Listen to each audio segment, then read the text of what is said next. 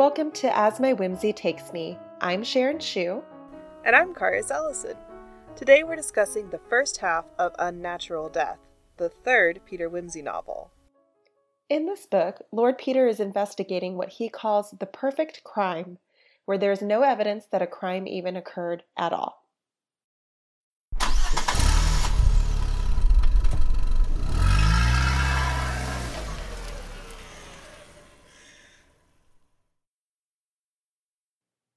So, Karis, um, let's give our listeners a little bit of background, given that we often talk about everything but the crime.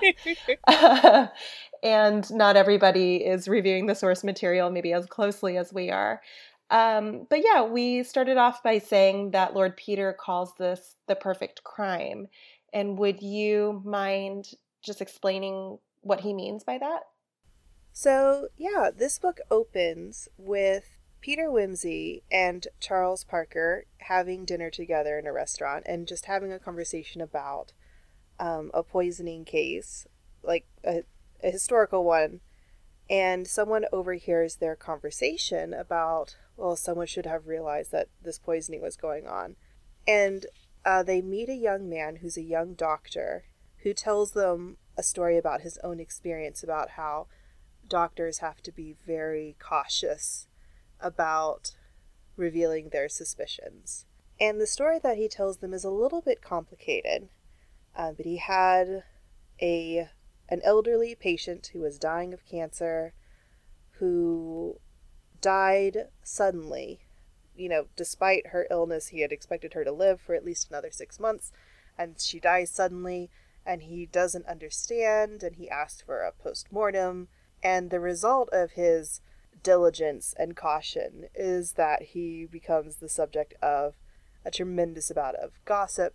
He starts losing clients, his practice falls apart, and he has to move away uh, and try and find another another living as a doctor. And when he gives the details of the case, which include the fact that there's no clear cause of death. You know, his patient officially died of heart failure, but he's like there I did there wasn't a clear cause for the heart failure. And there are suspicious circumstances where she was a very wealthy woman and she couldn't no one could get her to write a will because she was afraid of death. And her only living relative is her niece who kept insisting that her aunt was on the verge of death, even though the doctor was sure that she wasn't. And all these things really catch Lord Peter's interest. And so Lord Peter, Lord Peter's just like, I'm going to investigate this. What could possibly go wrong? What could possibly go wrong? And so, despite the fact that the doctor, his name isn't given at any point in the first couple of chapters, um, but despite the fact that he says, no, no, you know, I don't think you need to investigate. Right. And it's been couple, a couple of years at that point, right? Right. It's been, I think, three years. Mm-hmm. So he's uh, like, it's in the past. Yeah, he's like, it's in the past. I don't want to get into any more trouble. But Lord Peter, like, this book makes a point of reminding us that Lord Peter is a deeply curious person and his desire to investigate things is driven by that curiosity. And he's just like, I am too interested to drop this. Mm-hmm. He he says at one point to Parker, like, I think this is the case I've been waiting for my entire yeah. like career as an amateur detective. Yeah, he calls it the case of cases. Mm-hmm. Yes, he has a whole speech about it in uh, chapter eight. So Lord Peter is convinced that there has been a murder. He's convinced that the niece did it and he is convinced that if he can dig up the people involved and poke around, that he will get the murderer to make a mistake so that they can find not only proof that she's the murderer, but proof that a murder happened. Mm-hmm. And I think one of the um, one of the puzzling aspects that the doctor brings up, which we should also mention, is that in terms of opportunity, it seems like really only the niece possibly had an opportunity to mm-hmm. like create circumstances where heart failure was possible, but it also doesn't benefit her because the the aunt had always told her like you know you're i'm not going to make a will but you're going to get everything Mm-hmm. so you know it's not one of those cases where she needed to preempt a will being made or Right. There wasn't any hint that the aunt was going to leave the money somewhere else. There was there was no one else for her to leave it to. And so like why on earth would she have a motive to murder her aunt if she can't wait 6 months for this tremendous amount of money? Like, you know, she's going to get it all soon. hmm yeah no reason to bring murder into the equation it seems Yeah. Yeah. So that's the that's the setup for this mystery. Yeah. I guess it's it's interesting to me that this is this is one of the first of kind of several inheritance plot mysteries, right? Mm. That we get. So Unpleasantness at the Bellona Club, which we'll be reading next, is also revolves around a plot about a will and about Mhm. inheritance. Um Yeah. and at least what is strong poison? Yeah, strong poison deals with like inheritance comes up as a question. Mm-hmm. Really, so does it also comes up and Have His Carcass. Oh yeah, that's right. Yeah. So it's really, I mean, Sayers, I think, is picking up on, in a lot of ways, like that most Victorian of tropes, right? like somebody's gonna die, and where are they gonna leave their money? Yeah. As Sayers has Peter say in Unpleasantness the Bellona Club, people so often uh, lose their heads when wills are involved. It's very true. You know, this follows up on kind of that other Victorian tropey book of Clouds of Witness. Though I, I think there's, you know, maybe there's there's a lot more that feels like contemporary to the moment in this book. I think.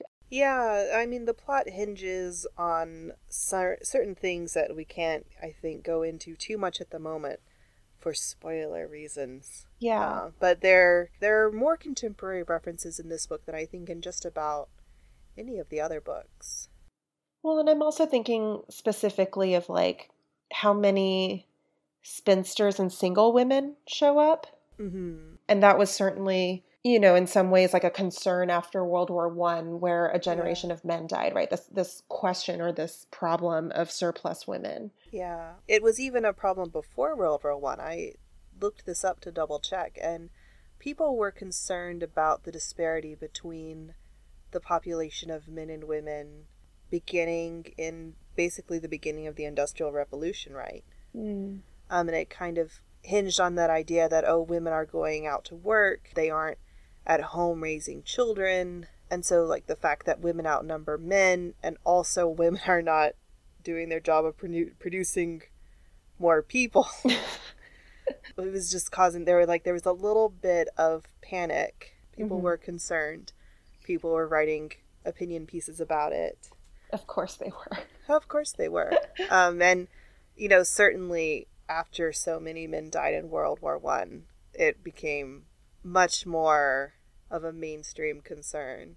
And it, I mean, it, it is true that you know there are lots of women who would have probably married. You know, like that's the life route that they would have chosen, and it just no longer was an option for them because there was no one for them to marry. Right. It's so interesting to me too because I believe this is this is the first book that Sayers composes and publishes after she herself married.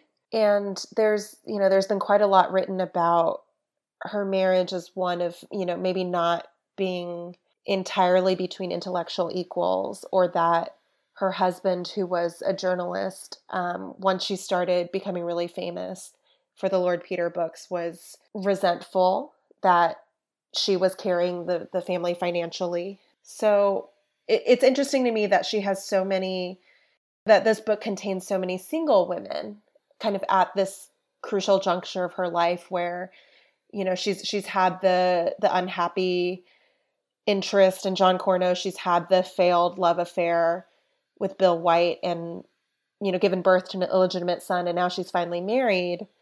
Um, but she's clearly still really really grappling with this question of like what are the options available to women Yeah. i think especially if they they choose not to go the traditional route Yeah, because we really have like a whole range of women in different circumstances. That that seems like a good introduction to one of our favorite characters Yes. in all of the Lord Peter Wimsey books. yes, we get to talk about Miss Climpson this Not Miss episode. Climpson. Um, and I was just, I was so, like, really chuckling to myself rereading this bit.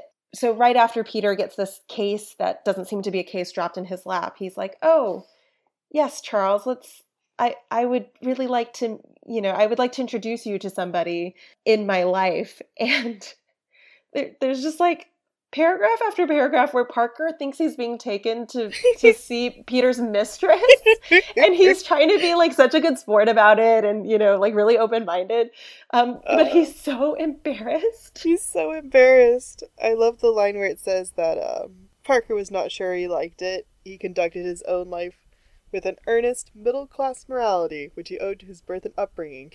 yeah So like he's just like, mm, this isn't my thing, but okay. Right and at, some point Peter says uh Oh yeah, of course there's nothing new under the sun, as Solomon said, but after all, I dare say all those wives and porcupines, as the child said, must have soured his disposition a little. And Parker just responds quite, but the narrative says, um, poor fish, he added to himself, they always seem to think it's different. so I think I think Peter is like very knowingly poking him a little bit too. But yeah, uh, Peter so is just rambling along. Although I think you know, like right after that bit that you just mentioned, you know, Peter is just rambling and he's talking about like outlet. People Mhm. need an everybody needs an outlet. You can't really blame people if it's just that they need an outlet. They can't help it. I think it's much kinder to give them an outlet than to make fun of them in books. And after all, it isn't very difficult to write books. hmm. yes. Which um the quote that's at the beginning of this chapter, chapter 3, which is called A Use for Spinsters. The quote is there are 2 million more females than males in England and Wales, and this is an awe-inspiring circumstance. Uh, which is from Gilbert Frankau, who was a a popular novelist of the time. And I I wonder if this line is just a little jab, a little jab at him. Yeah. But then they so they arrive at the ostensible mistress's flat and who do they discover instead? they meet Miss Climpson, who is an elderly spinster, elderly but energetic, Mm-hmm. deeply religious, Roman Catholic. Oh, she's she's so delightful. I love her so much. and we learn that Peter hasn't been keeping her as his mistress. He's been keeping her as a, an inquiry agent. Yeah, she's she's essentially like a, a Baker Street irregular for people who are familiar with Sherlock Holmes, right? Like one Yes. of the the people that he can send out on his behalf um, into situations where like he wouldn't be the appropriate person to follow a line of inquiry. Um, kind of similarly, I think, to how we were saying in an earlier episode that Bunter, like he always sends Bunter to talk to servants, right? Because they wouldn't tell him what he needs to know. Yeah, Peter tells Parker that Miss Climpson is his. What does he say? His my ears and eyes, and especially my nose. Mm-hmm. And he talks about how people want questions asked. Whom do they send? A man with large flat feet and a notebook. The sort of man whose private life is conducted in a series of inarticulate grunts. I send a lady with a long woolly jumper on knitting needles and jingly things round her neck. Of course she asks questions. Everyone expects it. Nobody is surprised. Nobody is alarmed. So it's just like, well, yes, I'm. He's like, yes, I want to know things, and who do I send? A nosy old lady. Yeah. It's very I mean she's very Miss Marple esque too, I think, in Yes. in that sense. And I I also feel like just in her pattern of speech, I mean she's very she's very long winded. Yes. She uses a lot of italics. Yes, her letters have many exclamation points and Mhm. underlining. I I feel like she's really modeled after that greatest of literary spinsters, um, Miss Bates from Jane Austen's Emma. Oh yes, I can see that for Yeah. sure. Yeah, but Peter, so Peter goes to Miss Climpson and basically charges her with going to that village um, where the country doctor was practicing and just scouting out and seeing what she can find out and seeing what people might tell her about these kind of suspicious circumstances Yeah. from you know, a couple years ago. Yeah, which uh to interrupt you with with facts because Yes. I'm fact checking. Okay. Um interestingly, Miss Marple made her first appearance in the same year. Oh. Miss Marple's first appearance was in a short story published in the Royal Magazine in December of 1927, which is the Oh. same year that Unnatural Death was published. Interesting. So spinsters were in the air.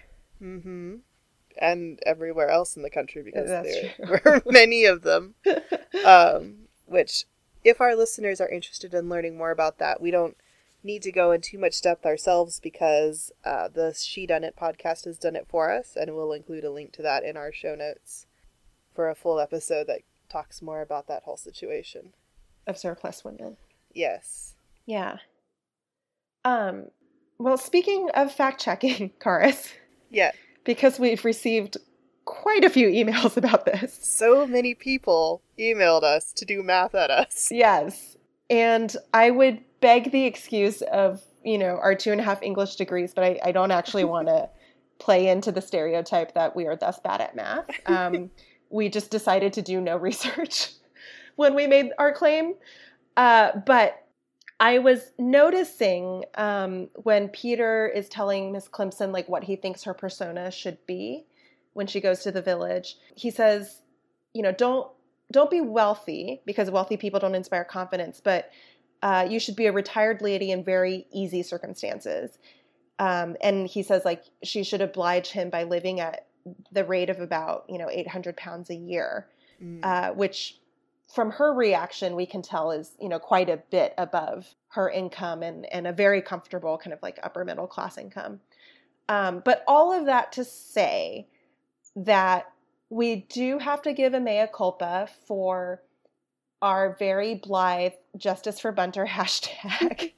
Because as as many astute listeners have pointed out to us the rate of inflation for various goods and living expenses has obviously not you know is sort of like unevenly applied. So um, just because we calculated bunter's 200 pounds a year in today's dollars. It you know does it obviously like was much cheaper to rent a flat in london at the time as we know from parker's one pound a week flat and so forth. So so yes we we we we take the point. Yes, although as I think one of our listeners said on Twitter, Bunter does still deserve swimming pools of money. I actually I really liked what one of our reviewers suggested, which was that maybe Peter pays Bunter 200 pounds a year solely to keep his opinions to himself, on top of like a very very generous salary. on top of many more dollars. Or many more pounds, excuse me. Yes. But swimming pools of money is what Bunter Yes. truly deserves. Um, we're very delighted that everybody wanted to to defend him and also, I guess, to defend Peter's honor as an employer. yes. Yes. Peter is a generous and, and caring employer. And please don't do math at us anymore. I'm not afraid to be an English major who doesn't do math. So, okay. So Miss Climpson is the first spinster we meet. When she gets to the village, we meet some more, you know, not necessarily spinsters, but single women. Because again, this Mm-hmm. book is full of them. And most significantly, she meets the niece of the woman that Peter suspects was murdered. Yeah, Miss Agatha Dawson. And the niece is a Miss Whitaker. And so Miss Climpson has gone to a uh, a vicarage work party. Yeah, and she she sort of finagles the conversation and finagles a, an introduction. Now, do you think so? So I think Sayers does some really interesting things with names in this book. Um, So the Mm. niece is Mary Whitaker, which I feel like is almost a I don't know. I I'm I'm curious to hear if like you also read it as a little bit of a, a reference to Mary Wimsey from the last book. I that is not something that ever occurred to me. I think I just went, oh ah, yes, the name Mary is so common. and such a common name, so popular. And didn't think anything of it. There yeah, there's a certain amount of realism in that, like probably names should appear more than once and Yeah, but the shared initials, you know, like now that it's been pointed out to me, you know, we talked about how Mary had very limited choices, mm-hmm. but at the same time, you know, she was from a background of privilege and she had certain privileges even when she was being controlled by other people's choices. Right, and specifically and, controlled through financial means. Right. Um, whereas Mary Whitaker, uh, she's a young woman who had a career. She was a nurse, um, and we kind of we get the impression that she was a very good nurse. That she had a solid career that she gave up to come and live with Miss Dawson, with the like understanding that she would then inherit all this money. So I don't know. Like I don't know if I think you could certainly make a very interesting argument about about it as a, a way of paralleling maybe their lives and their options. Mm-hmm.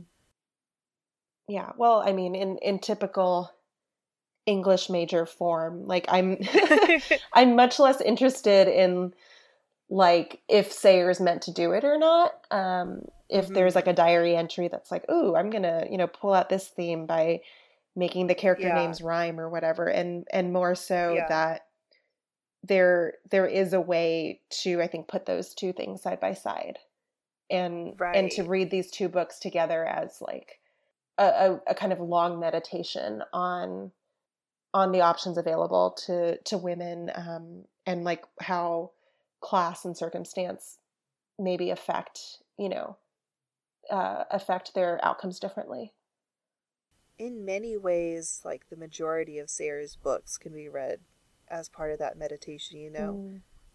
and like obviously there are some of them where there are fewer women at the center but you know i'm just kind of like sitting here staring at the books on my shelf in front of me and looking at the titles i'm just like yeah that one kind of has, you know, like even when it's just slight, even when it's just in the background, almost all of them have that somewhere. Right.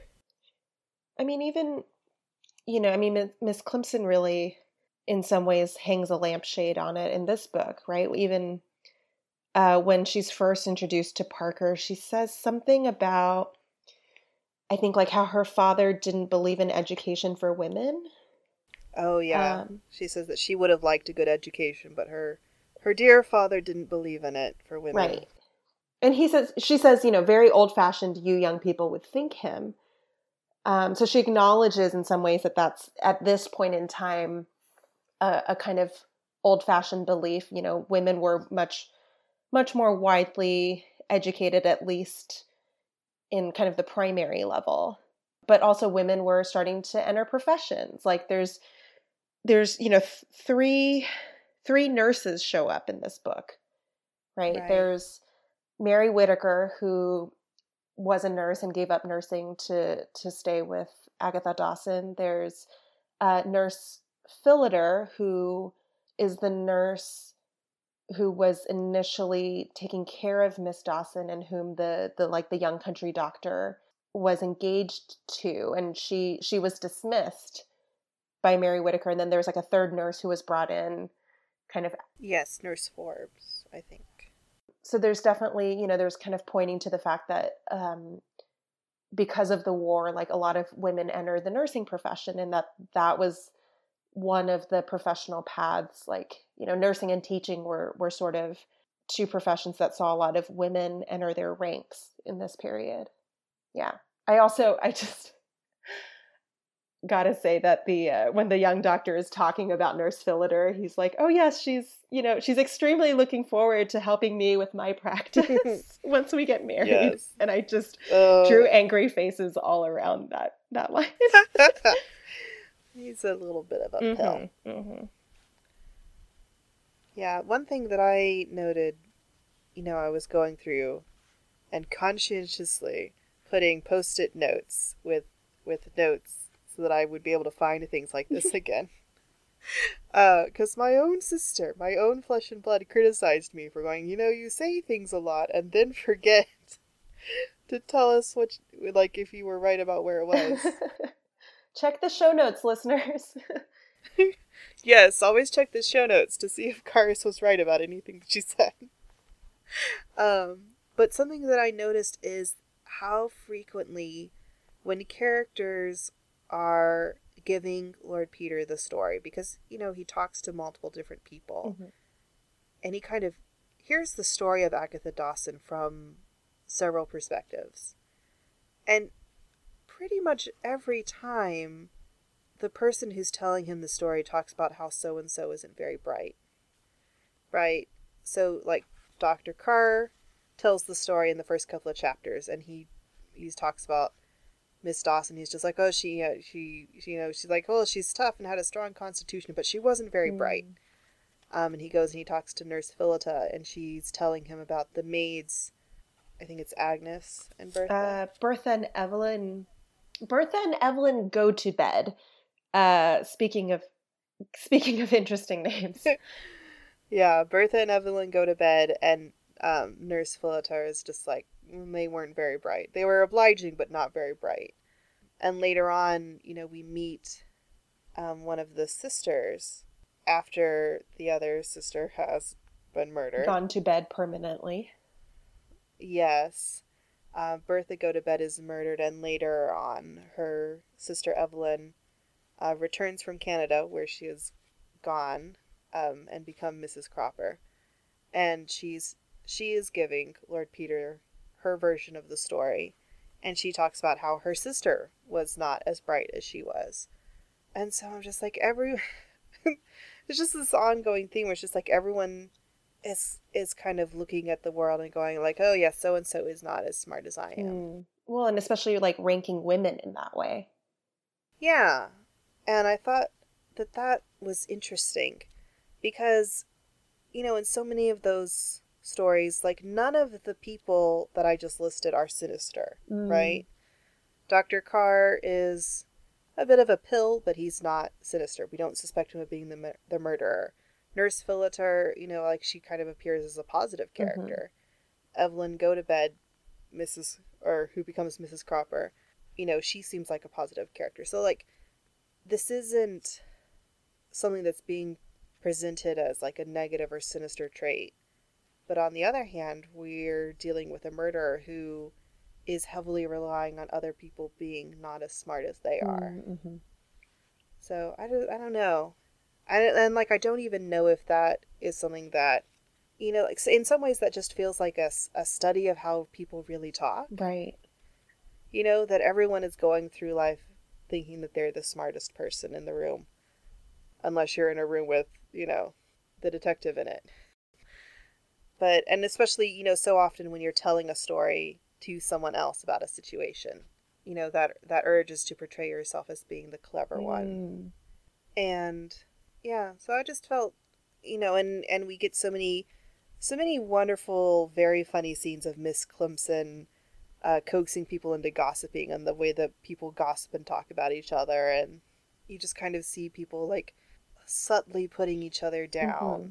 And subtly putting each other in in their place or you know right. all those little kind of social machinations that keep life juicy Gossip plays such a huge role in this mm-hmm. book, right? Like it's it's really very important. Yeah, they're so reliant on gossip to even put pieces of the case together because it's far yeah. enough in the past where like you can't dig up the body, you can't like pull everyone in to be interviewed. Peter has to be really um kind of it's it's like the first inquiry that he's been involved with where he can't really involve the the police at first.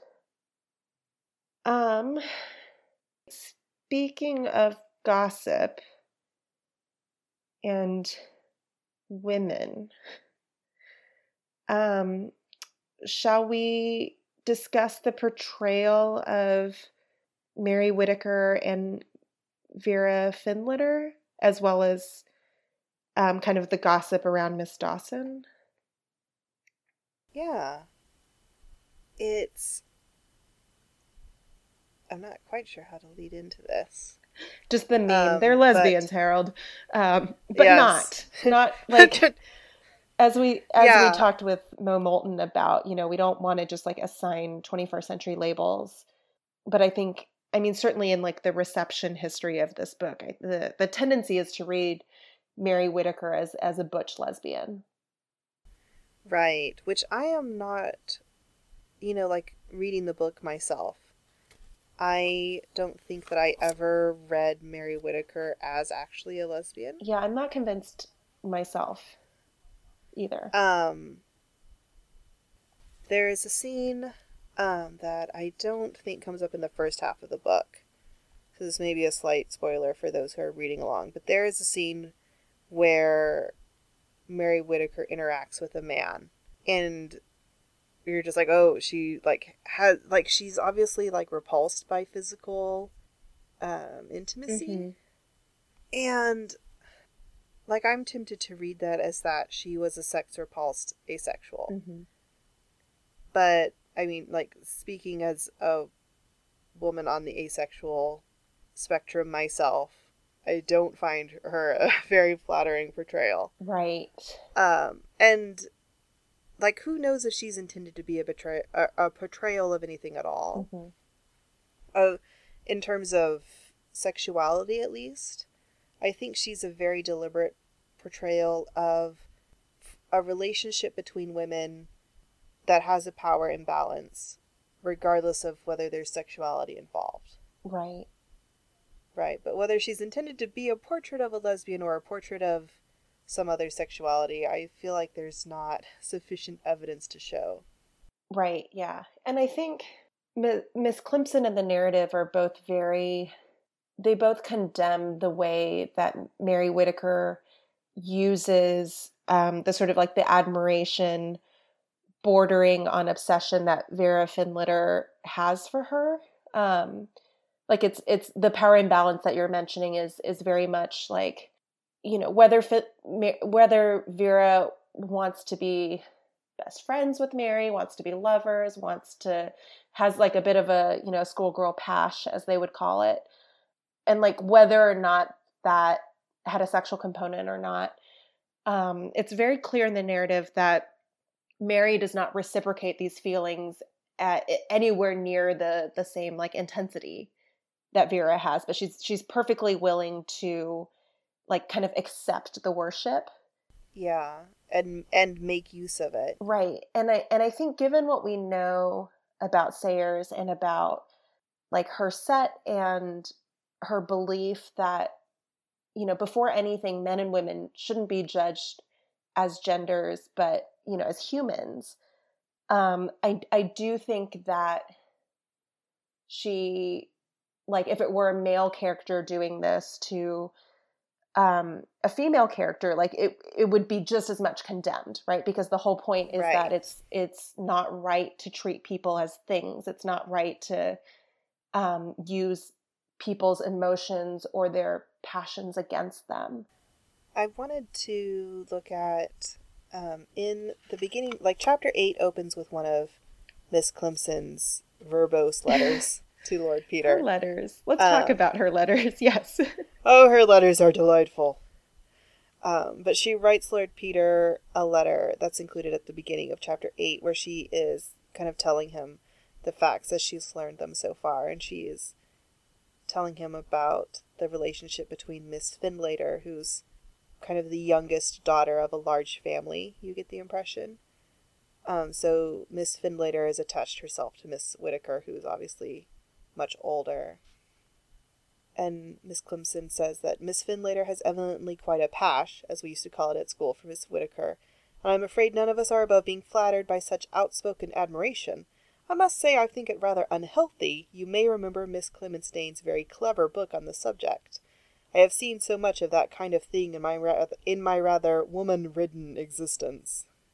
It has such a bad effect, as a rule, upon the weaker character of the two uh, which I think is interesting. And I looked up Clemence Dane, and the I think that what Miss Clemson is referencing is a book from 1917 called Regiment of Women, uh, which is a novel that Um, I didn't have a chance to get my hands on it before we recorded, but so um, if our listeners are more knowledgeable, maybe they'll um, have additional comments. But I looked up the Wikipedia summary to get a quick idea of of the reference, and it seems like what it's most notable for is being a veiled treatment of lesbianism in a private school setting. And like the plot summary, um, very briefly, is there's a relationship between uh, two women who teach at a private school, and one of them is very clearly controlling the relationship, and um, like they're they're very they're very close and a little bit codependent.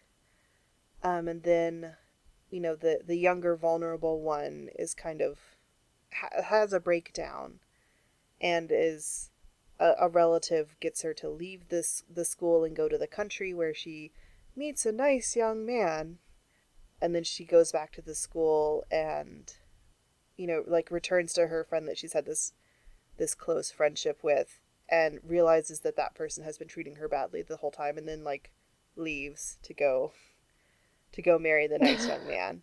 So like not having read it um, and not having read any studies of it or anything, I don't know whether it's a, a matter of of you know a, a, a disappointing portrayal of of curing lesbianism or whether it really works as a a portrayal of a a friendship that's gone wrong. Right. You know, it's I, my impression, just from reading the Wikipedia, is that it's kind of like this situation where it's like, is it a codependent friendship, or is it, or are they lesbians? kind of wrapping back to that question of like homosocial spaces, right? That we had early on about often the the assumption at the time being that like same gender friendships were like you know could go deeper than than opposite gender yeah. at, at least yeah, like that it was perfectly normal and common to have very intimate friendships with people of the same exactly gender. and like we know in you know in sayers's own letters when she went away to school and when she was at oxford she would write home to her parents and say like oh i've developed like such a pash for miss so and so i was so pleased when she asked me to like start addressing her by her christian name and so forth and at no point you know, is anyone, including Sayers, including her parents, at all raising the question of, of whether or not she's a lesbian. It was just like, oh yeah, of course, you're you're at school, you're with these other women all the time. Of course you're gonna have intense relationships. So but I I do I I think like certainly for the critics who say that the book that that Mary Whitaker, if if she is written as a kind of depiction of a butch lesbian like that it's a it is a fraught and damaging depiction and i think you know I, i'm certainly not the first person to make this observation that it's it is important that there is another depiction in this book of a long-term most likely lesbian relationship romantic relationship between uh, Miss Dawson and her friend Clara Whitaker, who who is actually Mary Whitaker's aunt, um, that they were longtime partners. Um, I think you know there's still something stereotypical about it, right? One of them was like the the more handsome one and rode horses and you know could talk like a man about right. horses, and then the other one was like the domestic partner. Yeah, yeah. Um, but I mean, they're they're spoken of very admiringly by yeah. everybody that Miss Climpson meets. Certainly, nobody implies that they were, you know, abnormal or that there was anything sort of like sinister about them. It's the people yeah. people in this book treat that very much as like, oh yes, you know, of course, of course, Clara Whitaker left all her money to to Agatha Dawson when she died because Agatha Dawson was the most important person in the world to her. Yeah, well, and, um, you know, a little bit later in the book, uh, Peter and Parker, you know, they go to the town where Clara Whitaker and Agatha Dawson lived, and you know, meet a couple, an elderly couple who were familiar with them, and they talk about them so lovingly. Yeah. You know, they talk about our Miss Whitaker and our Miss mm-hmm. Dawson. even this part where so it's still chapter eight, but Miss Climpson is writing to Peter, like, you know, and sort of telling him for the first time about um, Miss Dawson and Miss Whitaker. Like she's she's recounting it and talking about how so Charles Whitaker, who is Clara's brother, and whom Miss Climpson says, you know, is the father of our Miss Whitaker, i.e., Mary Whitaker, resented very much like not getting her money. And even though he was a clergyman, he kept up the feud in like a very unchristian manner. And it's interesting to me that she says, um, she writes, but of course he inherited the bad old fashioned idea that women ought not to be their own mistresses or make money for themselves or do what they liked with their own. And I think, you know, bad old fashioned idea, like that's exactly the language she uses to say her father, you know, didn't want to give her an education because he thought women shouldn't be educated. Um, and I also think, I think there must be a double meaning, right? Women ought not to be their own mistresses. Like, there's both the the idea of like being the master of your own fate, commanding your own destiny, controlling your own money, and then also that women should not be the mistresses of women. I think I think that it's sort of like a veiled reference there. Um, but he's very much, I mean, you know, Miss Climpson is writing that this is kind of like a, a wrong or an old fashioned point of view. Well, speaking of again of Miss Climpson, uh, to to have a slightly tortured segue, um, you know, Miss Climpson is good at finding things out because she's an, a nosy old a nosy old mm-hmm. lady, and we've talked a little bit about how gossipy old women know everything. We've also talked about how servants always know everything, mm-hmm. and Peter, you know, having found out from his interview with Nurse Philliter, who was the first nurse to work for Agatha Dawson, he learns from her that the maids were dismissed and replaced mm-hmm. around the time that she herself was um, let go. Right. So he's like, that's suspicious that Mary Whitaker wanted to turn over the entire household staff. Yeah. And so he's just like, those maids saw something mm-hmm. that they shouldn't have. And so he puts an ad in the paper to see if if he can basic, basically he's shaking trees to see what falls mm-hmm. out. Um, and so he places an ad in the paper for Bertha and Evelyn Gotobed, formerly in the service of Miss Agatha Dawson, and they're requested to communicate with J. Murbles, solicitor mm-hmm. of Staple Inn, when they will hear of something to their advantage. And like Parker really thinks that Peter is he, he kind of thinks that Peter is making a fool of himself and that there's not really a case mm-hmm. here. And uh, Parker says, but stick the ad in by all means. It can't do any harm. it, yeah. Dear innocent Parker. Yeah. Dear innocent Peter. Playing yes. with people's lives. Yep. Because what happens? What happens is that Bertha Gotobed is found dead in Epping mm-hmm. Forest. Mm-hmm. Of unknown causes. Yes. And conveniently, Mary Whitaker has an alibi. Convenient. So that throws a wrench into Peter's suspicion. Yeah. Uh, but I think, m- moreover, it really raises, for the first time for us as readers, right? If Peter's, like we've talked about this a few times, how he sometimes has this moment in investigations where he's not sure if he should keep on going and and that's sort of the the vocational difference between him and Charles, right? Is that he's doing it for fun.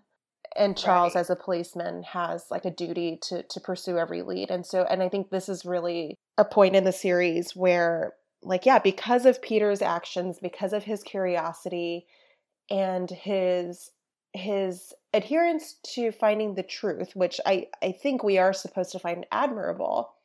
But because of all these things, his actions directly lead to the death of an innocent person. Right. And, you know, like, it's very clear that he is not necessarily putting this ad in because he thinks that the maids will be able to tell him anything specific or concrete. Right. You know, his goal is to shake up the murderer. Mm-hmm. You know, he has this conversation with Charles at the beginning of chapter six, um, which is before they hear about Bertha Gotobed's death. And this is where Peter talks about how criminals can't leave well enough alone. Mhm. He and Parker are kind of arguing a little bit about whether this is a real case. Peter's talking about I shall use up to date psychological methods. Like the people in the Psalms, I lay traps, I catch men. I shall let the alleged criminal convict herself. And he talks about how murderers take unnecessary steps to cover the traces which they haven't left. Mhm. And so, you know, like that's his goal with this advertisement is to make her go, "Oh, someone knows something." And so I I need to do more to cover up what I my crimes. Right. And someone someone does do something Yeah. Because Bertha Gotobed turns up dead. Yeah. And I mean, to be fair to Peter, his response is, you know, God forgive me, Charles, I feel like a murderer.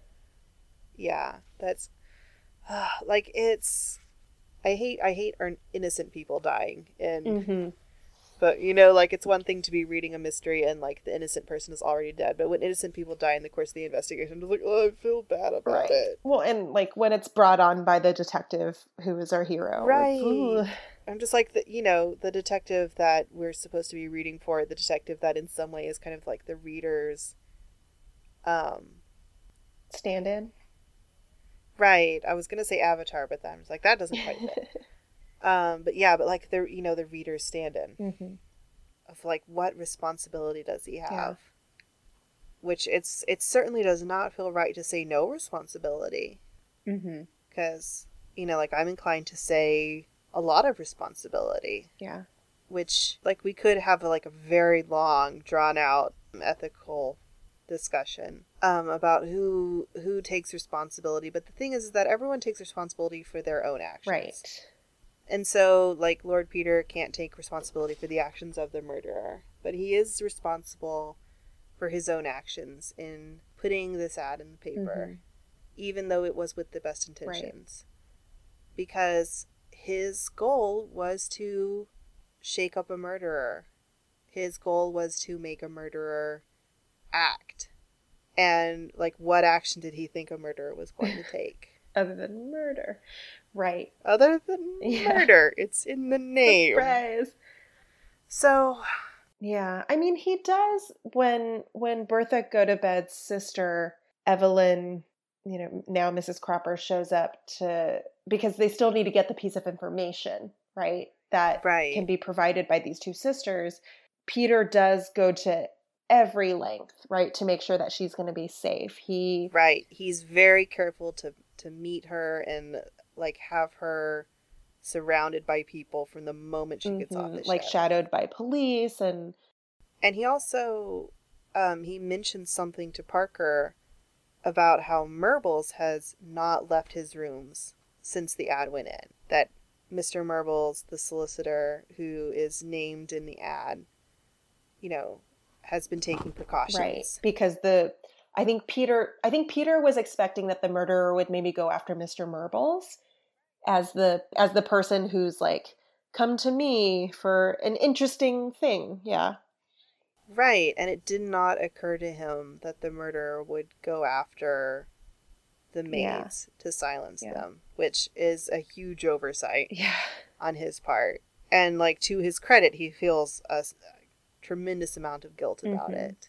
And you know, I think it's kind of telling that he doesn't pull this stunt again. I don't think in any subsequent books. Yeah, I don't think so either. At least not like this. Right. I think he becomes more Mm-hmm. cautious as a result. Um, but Bertha Gotobed still dead. Yeah. I think that Unnatural Death is very good as a mystery. I think it's very interesting. I think it's really complicated. I think that, you know, it's a very tight, hmm you know, it's very tightly plotted.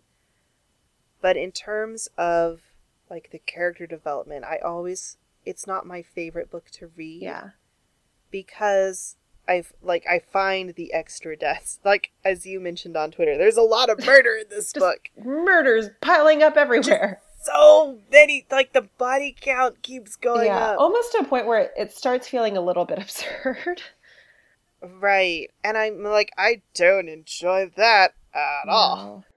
And it's like a lot of murdered women, which I never enjoy. So, Right. I don't care Mhm. for that.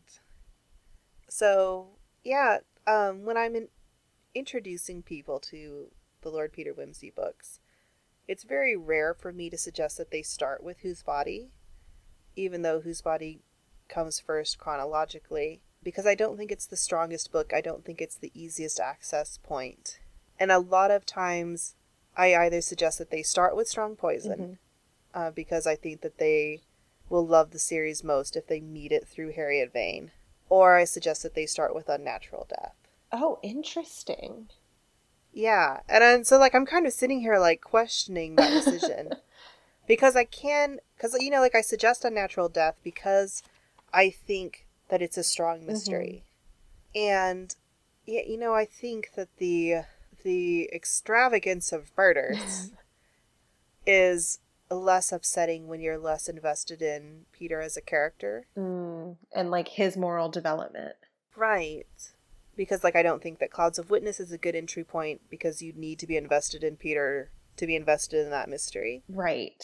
And oops, as we talked about last time, yes.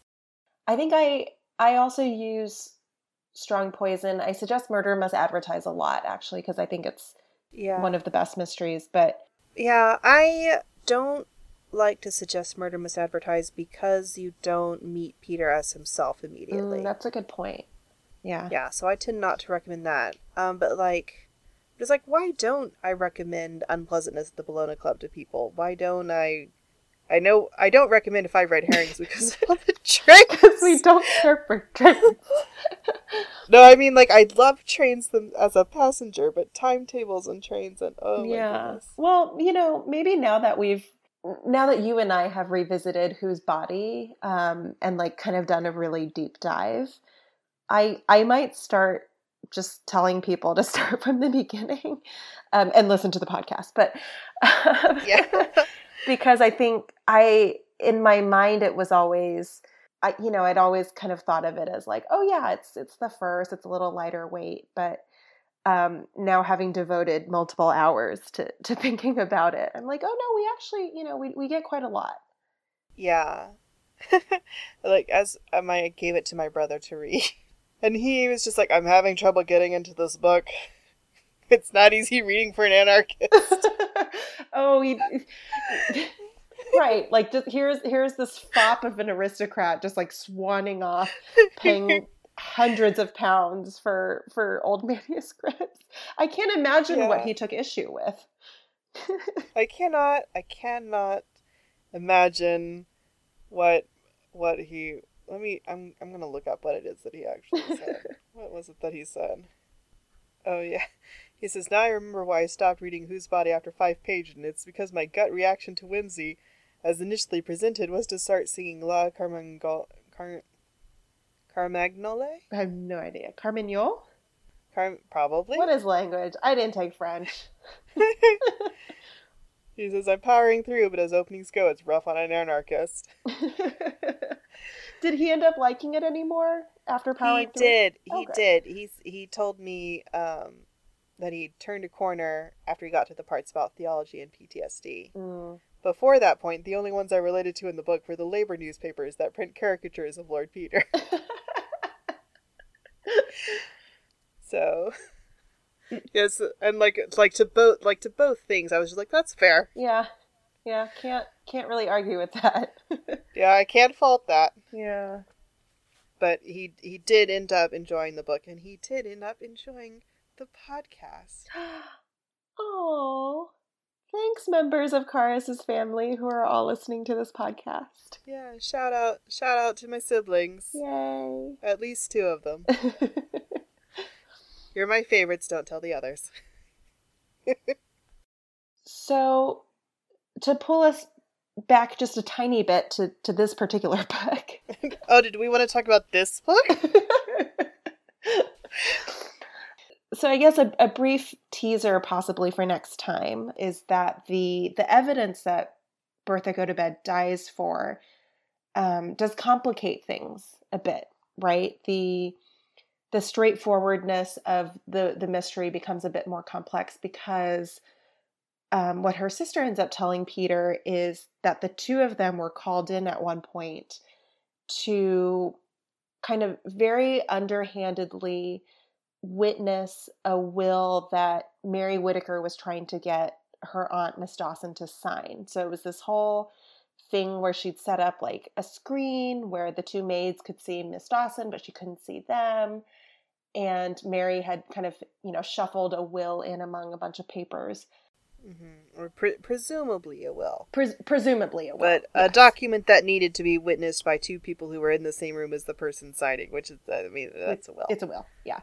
um, and given Miss Dawson's reaction when she, like, you know, the, the maids didn't know what it was, but Miss Dawson reacted very poorly and, like, mm-hmm. um, you know, got in an argument with Mary and, and so forth. And there's a very, I don't know if it's like as clumsily rendered in your book, Karis, but in mine, they have her like do a diagram. And the oh yeah the diagram is like almost illegible, and I I wonder if it, it's like very deliberately amateurish, right? Right. In in my book, it is like large enough to be relatively clear. It takes up about half a page. Mm but if it were printed any smaller, it would be almost impossible to tell what it is. Yeah.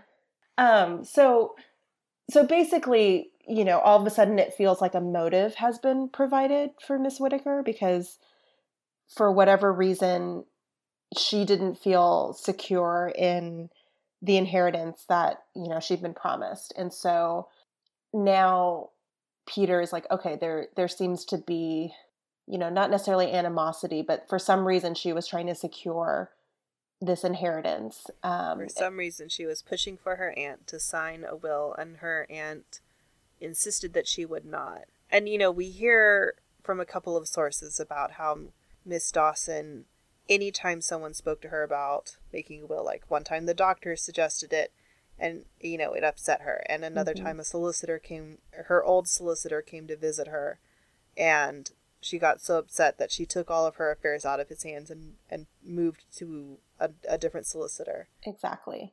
So this is a deeply upsetting topic to her. Right. She like anytime someone speaks to her about a will, she gets upset about the fact that they're trying that that they want her to die. Mm-hmm. So, so it's like, why was Miss Whitaker trying to get her aunt to sign a will to give her money, presumably, because mm-hmm. why would you try and trick someone into signing a will that didn't benefit you? to give her money that she was going to get anyway. Right. And doing this knowing how upset her aunt would get about it, right? right? And like taking that deciding to take that risk anyway. So so yeah, that adds that adds a bit. Um and then the other wrench that gets thrown into the proceedings as we mentioned is the fact that Mary Whitaker has an alibi for the whole time that Bertha Gotobed was missing and then off being killed.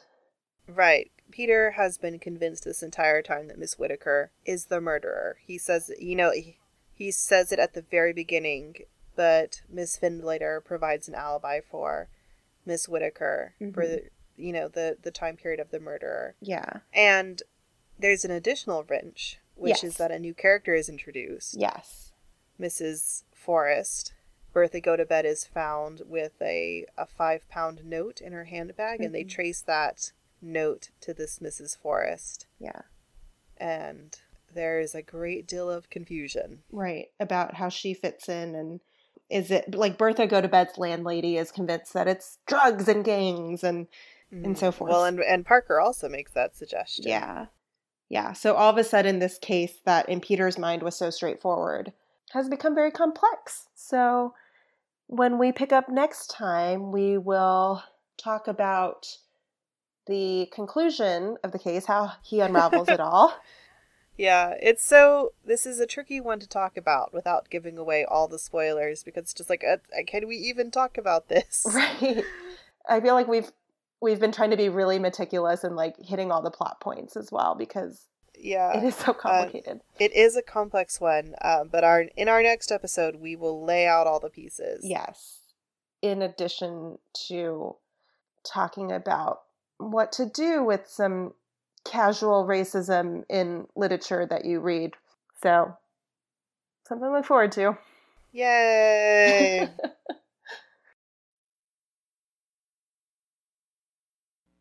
In the meantime, you can find us on Twitter and Instagram as at WimseyPod. That's Wimsey spelled W I M S E Y. Our website, where you can find transcripts for each episode, as well as links to any resources we mentioned on today's podcast, is asmywimseytakesme.com. Our logo is by Gabby Vicioso, and our theme music was composed and recorded by Sarah Mahalik. If you've enjoyed this episode of As My Wimsey Takes Me, we'd be really grateful if you would give us a rating and leave us a review on iTunes or on your podcaster of choice. We also hope that you'll tell all of your friends who love Dorothy L. Sayers as much as we do. See you next time for more Talking Piffle.